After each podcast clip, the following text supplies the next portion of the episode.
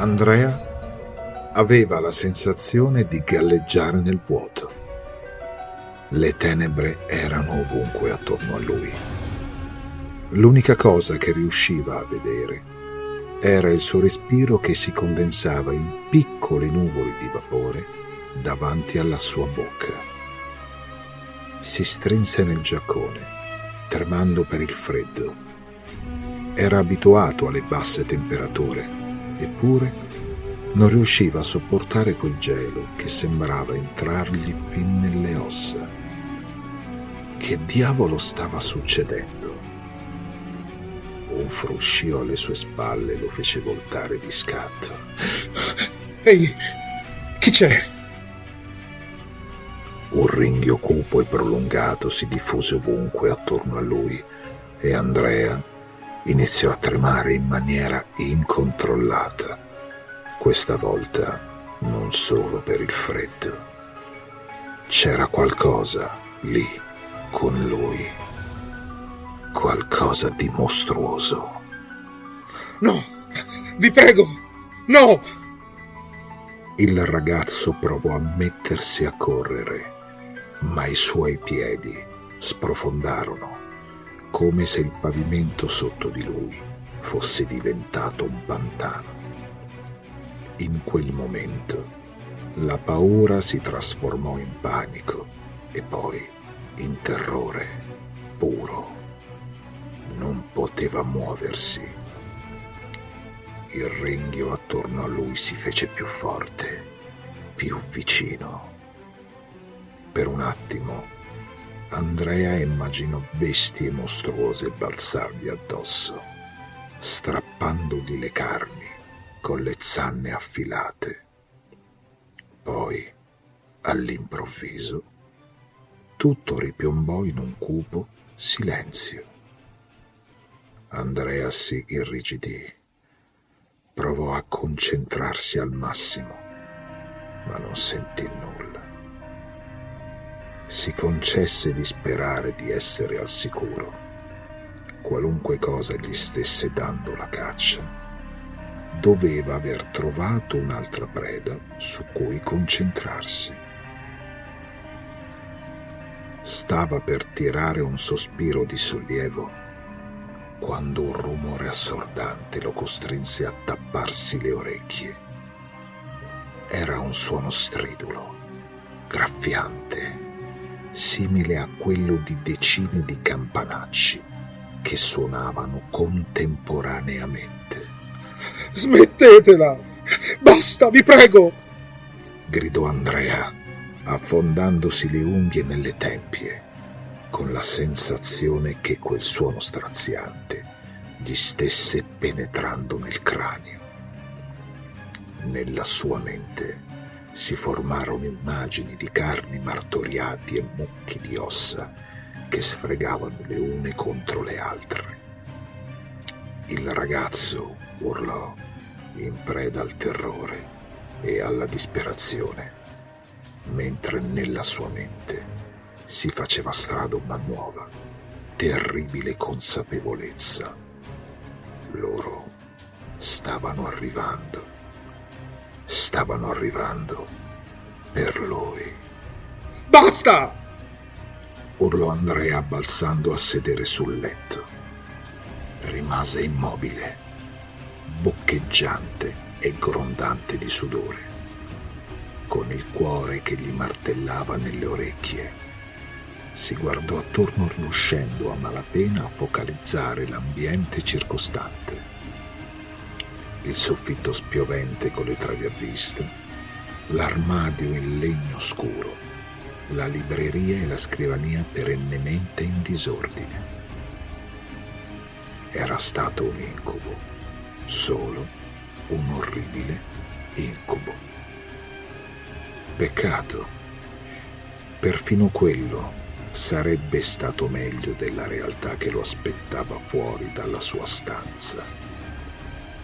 Andrea odiava la sua vita, la detestava con tutto se stesso. Ogni mattina si alzava, raggiungeva il padre in laboratorio e realizzava stronzate in legno che poi portava al negozio di famiglia, nel quale passava tutto il pomeriggio dopo aver dato il cambio alla madre, che lo gestiva la mattina.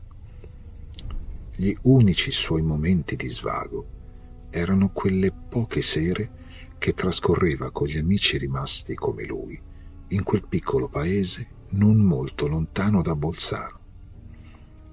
Un'esistenza monotona che gli era stata imposta dai genitori solo perché era il primogenito. Che importava se a ventuno anni lui aveva ben altre aspirazioni che non vivere in quel buco fatto di stupide tradizioni e trappole per turisti? Che cosa importava se invece sua sorella, più piccola di lui di appena due anni, viveva una vita da favola a Milano, dove si era trasferita per seguire il suo sogno di diventare medico? Era dannatamente ingiusto. Lei aveva potuto scegliere, mentre a lui non era stata data alcuna opzione. All'inizio Andrea si era dedicato al lavoro con impegno, contento di poter rendere orgoglioso suo padre, un uomo che viveva in un passato fatto di tradizioni e stupide leggende che aveva provato a lungo a inculcare anche a lui. Aveva iniziato a covare quella rabbia quando si era accorto che tutti i suoi amici, piano piano, stavano abbandonando il paese per iscriversi all'università o iniziare nuovi lavori in posti più grandi. I messaggi entusiasti e le foto che gli mandavano all'inizio, i racconti di serate brave e di incontri inaspettati, gli avevano fatto sentire quanto quella vita gli stesse stretta. Poi, con il tempo, i contatti si erano ridotti fino a perdersi del tutto. Gli occhi di Andrea caddero sul calendario che aveva appeso accanto alla scrivania, il cinque dicembre. Ecco perché aveva avuto quell'incubo. Quella sera, in paese, si sarebbe svolta la festa di San Nicolò e la sfilata tradizionale di Krampus. Mentre il primo distribuiva dolci e regalini ai bambini buoni, questi esseri demoniaci si aggiravano per le vie del paese per punire i cattivi con fruste e catene. Quando era un bambino era terrorizzato da quelle creature mostruose che si aggiravano per le strade al suono di cupi tamburi. Adesso, invece, li considerava solo dei pagliacci mascherati che si divertivano a spaventare i più piccoli. L'unica cosa buona di queste feste era che attiravano sempre tante persone da fuori e il paese finiva con l'animarsi come non mai durante l'anno. Si affrettò, quindi andò al laboratorio, lavorando con la testa fra le nuvole, la mente concentrata solo sui programmi per la serata. Poi, quando raggiunse la madre in negozio, lei sganciò la bomba. «Andrea, con tutta la gente che ci sarà in giro, vale la pena restare aperti un paio d'ore in più. Se vuoi ti porto qualcosa da mangiare, così non arrivi a fine serata che stai morendo di fame». «Mamma, no, non posso restare. Ho un appuntamento con... Tesoro? Lo so che ti chiediamo sempre di fare dei sacrifici, ma ormai io e tuo padre non siamo più dei ragazzini e abbiamo bisogno del tuo aiuto. Un giorno questo negozio sarà tuo e... Ma io non lo voglio questo stupido negozio, non l'ho mai voluto!» O almeno, questo è quello che Andrea avrebbe voluto urlare. Invece, si limitò a mordersi il labbro e a fare un cenno di assenso col capo. Passò il resto della giornata con l'umore pessimo e la voglia di scappare. Li odiava. Odiava i suoi genitori, odiava quel negozio, odiava la sua vita.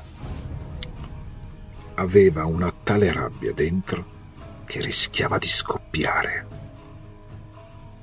A un certo punto ebbe la sensazione di sentire di nuovo il suono dei campanacci con cui i Krampus annunciavano il loro arrivo, ma mancava ancora troppo la sfilata.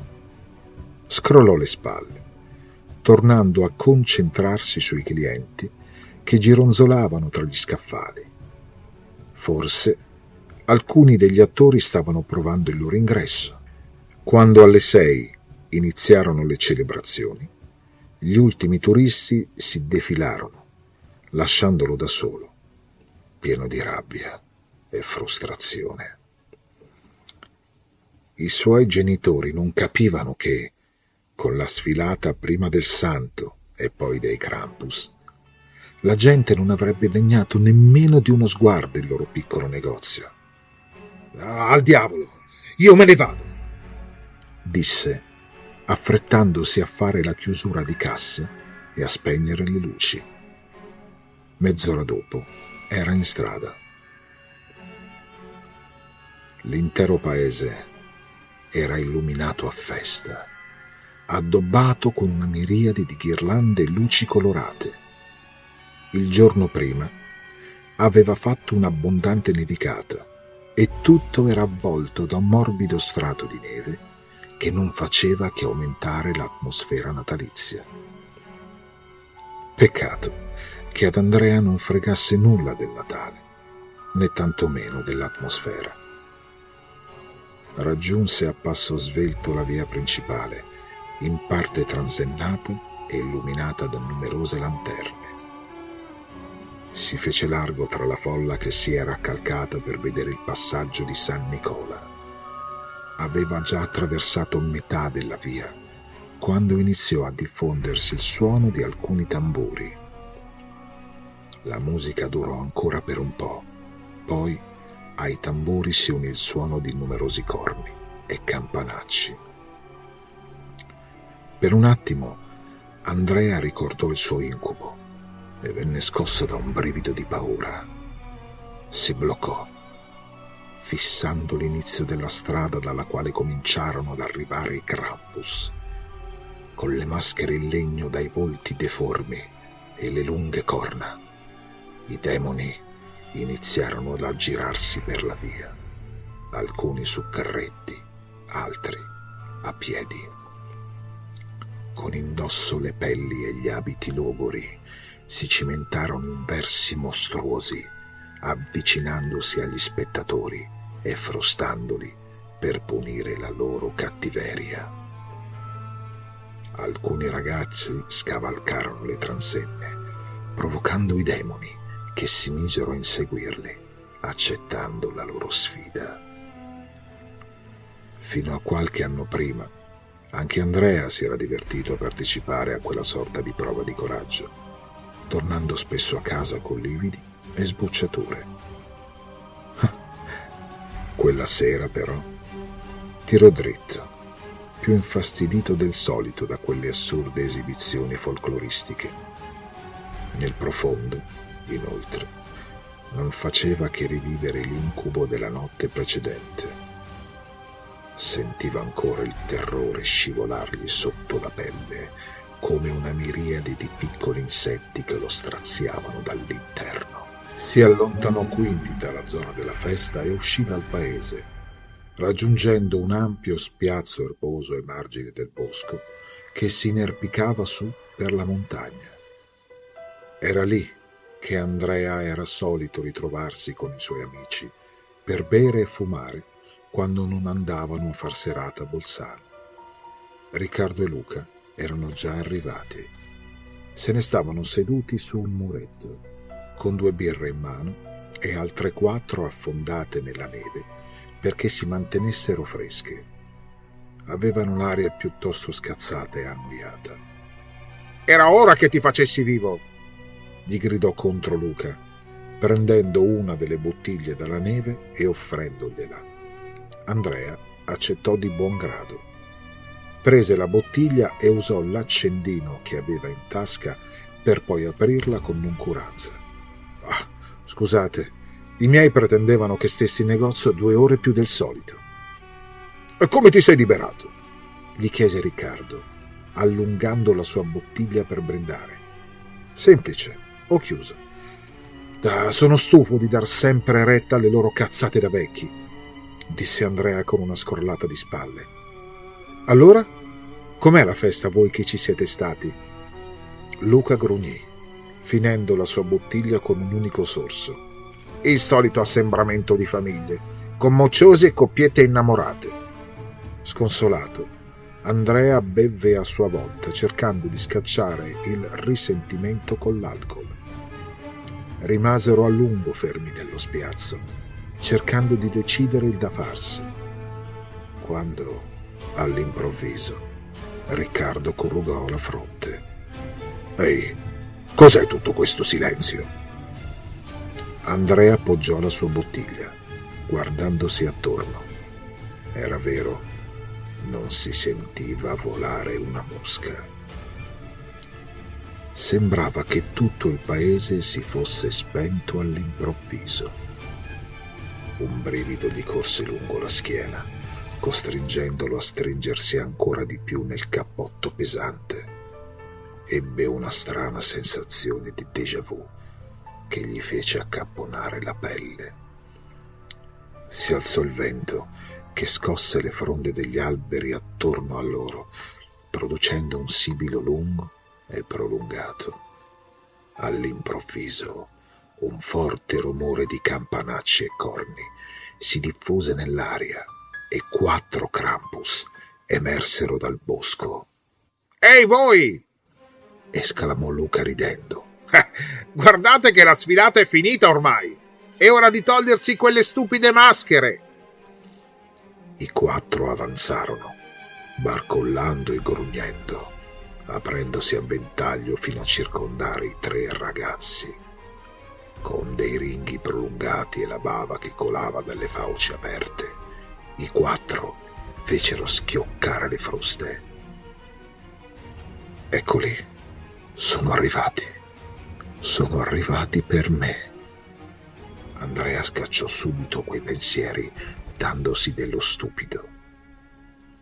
Quello non era un incubo e i Krampus non erano creature reali. Erano solo degli attorucoli ubriachi che non volevano far finire la festa. Riccardo finì la sua bottiglia e si esibì in un rutto sonoro. «Mi sa che questi si sono calati un po' troppo nella parte», disse, per poi avvicinarsi a uno dei quattro con aria strafottente. «Ehi, bestiaccia! Scommetto che sono sulla tua lista nera! Avanti allora! Perché non...» Il ragazzo non fece in tempo a parlare. Con una mossa rapida e violenta, la creatura lo colpì con la catena uncinata che stringeva nella mano destra. Uno dei chiodi si conficcò nell'occhio di Riccardo che, dopo un primo momento di incredulità, si mise a urlare. Appena iniziò a dimenarsi, il Krampus diede uno strattone alla catena che si staccò, portando via l'occhio al ragazzo, il cui volto era ridotto a una maschera sfregiata di sangue. «Brutti stronzi! Voi siete pazzi!» imprecò Luca, lanciandosi contro un altro dei Krampus che cercò di colpirlo con la frusta. Luca si coprì istintivamente il volto con il braccio sul quale si aprì un grosso sfregio, nonostante il cappotto imbottito. Il ragazzo però non fece in tempo a realizzare ciò che stava accadendo, che il Krampus gli fu addosso. Dopo aver lasciato cadere le sue armi, la creatura iniziò a colpirlo con gli artigli affilati, strappandogli prima i vestiti, poi la carne. Iniziò a scavare, lacerare, mentre la sua vittima urlava e supplicava chiedendo perdono. Intanto altri due Krampus si erano avventati contro Riccardo, azzannandolo e strappandogli brandelli di carne dalle braccia e dalle gambe, per poi sputare a terra i pezzi maciullati. Le grida dei due ragazzi riempirono l'aria, mescolandosi al rumore della carne che veniva maciullata e ridotta in poltiglia. Andrea era paralizzato dal terrore. La sua mente gli gridava di correre e di mettersi in salvo, ma il suo corpo sembrava un macigno inamovibile. Con gli occhi sgranati rimase a fissare lo scempio che quei mostri stavano facendo dei suoi amici, non badando al quarto Krampus che si stava silenziosamente avvicinando a lui. All'improvviso, però, la creatura urtò una delle bottiglie di birra a terra, attirando l'attenzione del ragazzo. Con un balzo, Andrea riuscì a schivare l'attacco del mostro, ma scivolò, finendo a terra, con il volto nella neve sporca del sangue dei suoi amici. Era vero. L'incubo era vero. Loro erano arrivati e adesso lo avrebbero fatto a pezzi. Rotolò su se stesso e quando vide il Krampus balzargli addosso, la paura che lo stava travolgendo si trasformò. Tutto il suo corpo venne scosso da una scarica di energia, la sua mente si fece all'improvviso più lucida e i suoi riflessi più pronti. Si mosse rapidamente, veloce come non lo era mai stato, e afferrò la frusta che una delle creature aveva lasciato cadere. «No! Non voglio morire! Non voglio morire!» Si ritrovò a urlare mentre sferzava il suo aggressore con la frusta. In preda a una furia cieca, Andrea iniziò a colpire e a colpire il Krampus, lacerandone la carne più e più volte, finché non lo vide giacere a terra, immobile. Quando si rese conto di averlo ucciso, si immobilizzò. Aveva il respiro affannato e gli occhi sgranati. Un sorriso inquietante si era dipinto sul volto schizzato del sangue del mostro. Ce l'aveva fatta, lo aveva ammazzato e gli era piaciuto. Era stata la cosa più eccitante che avesse mai provato in vita sua. Una serie di versi e ringhi prolungati si diffusero nell'aria. Andrea alzò lo sguardo e vide gli altri tre Krampus lasciare i corpi straziati degli altri ragazzi e avvicinarsi lentamente. Strinse la frusta, pronto a combattere ancora, in preda a un'estasi e un'euforia che non aveva mai pensato di poter provare. Le tre creature, però, si diressero verso il cadavere del loro simile. Si chinarono su di lui e iniziarono a scuoiarlo, privandolo prima della pelliccia e poi della pelle rinsecchita del viso. Poi, con un colpo violento, uno di loro gli strappò via le corna. Andrea si irrigidì di nuovo quando un Krampus gli si avvicinò. L'essere rimase a fissarlo per un attimo. Poi, con un verso acuto, gli diede una zampata, facendogli cadere di mano la frusta. Disarmato, Andrea si voltò per scappare, ma la creatura gli si avventò addosso atterrandolo. Il ragazzo chiuse gli occhi, aspettandosi di sentire gli artigli del mostro affondargli nella carne. Invece, l'unica cosa che sentì fu uno strano calore. Si alzò leggermente per capire cosa stesse accadendo e vide che i Krampus gli avevano messo addosso la pelliccia del loro compagno. All'improvviso il calore si fece più intenso e Andrea urlò quando sentì i suoi vestiti bruciare fino a ridursi in cenere e la pelliccia del demone fondersi con la sua pelle. Fu come se non solo il suo corpo, ma anche la sua anima stesse andando a fuoco. Il suo grido si trasformò all'improvviso in un verso animalesco, quando un altro Krampus gli poggiò sulla testa le corna che sentì affondargli nella pelle e fondersi con il cranio. Poi, quando gli fecero indossare la pelle del volto del Krampus morto, Andrea sentì tutta la sua essenza mutare. percepì le ossa del volto scricchiolare e adattarsi al nuovo viso, mentre anche i suoi piedi cominciavano a mutare, lacerando gli stivali pesanti che indossava e mutando in pesanti zoccoli. In quel momento tutto si spense e non vi fu che il vuoto. Una neve leggera iniziò a scendere, mentre tutto era avvolto dal silenzio. Il vento era calato e turisti e residenti avevano lasciato le strade per tornare nel caldo dei loro alloggi. L'essere che un tempo era stato Andrea si leccò le labbra, emise un verso acuto e gli altri Krampus si misero a ringhiare con lui. Era il momento di andare. Avevano una notte l'anno per cacciare prima di tornare all'inferno e l'aria era piena dell'odore di innumerevoli prede. E la notte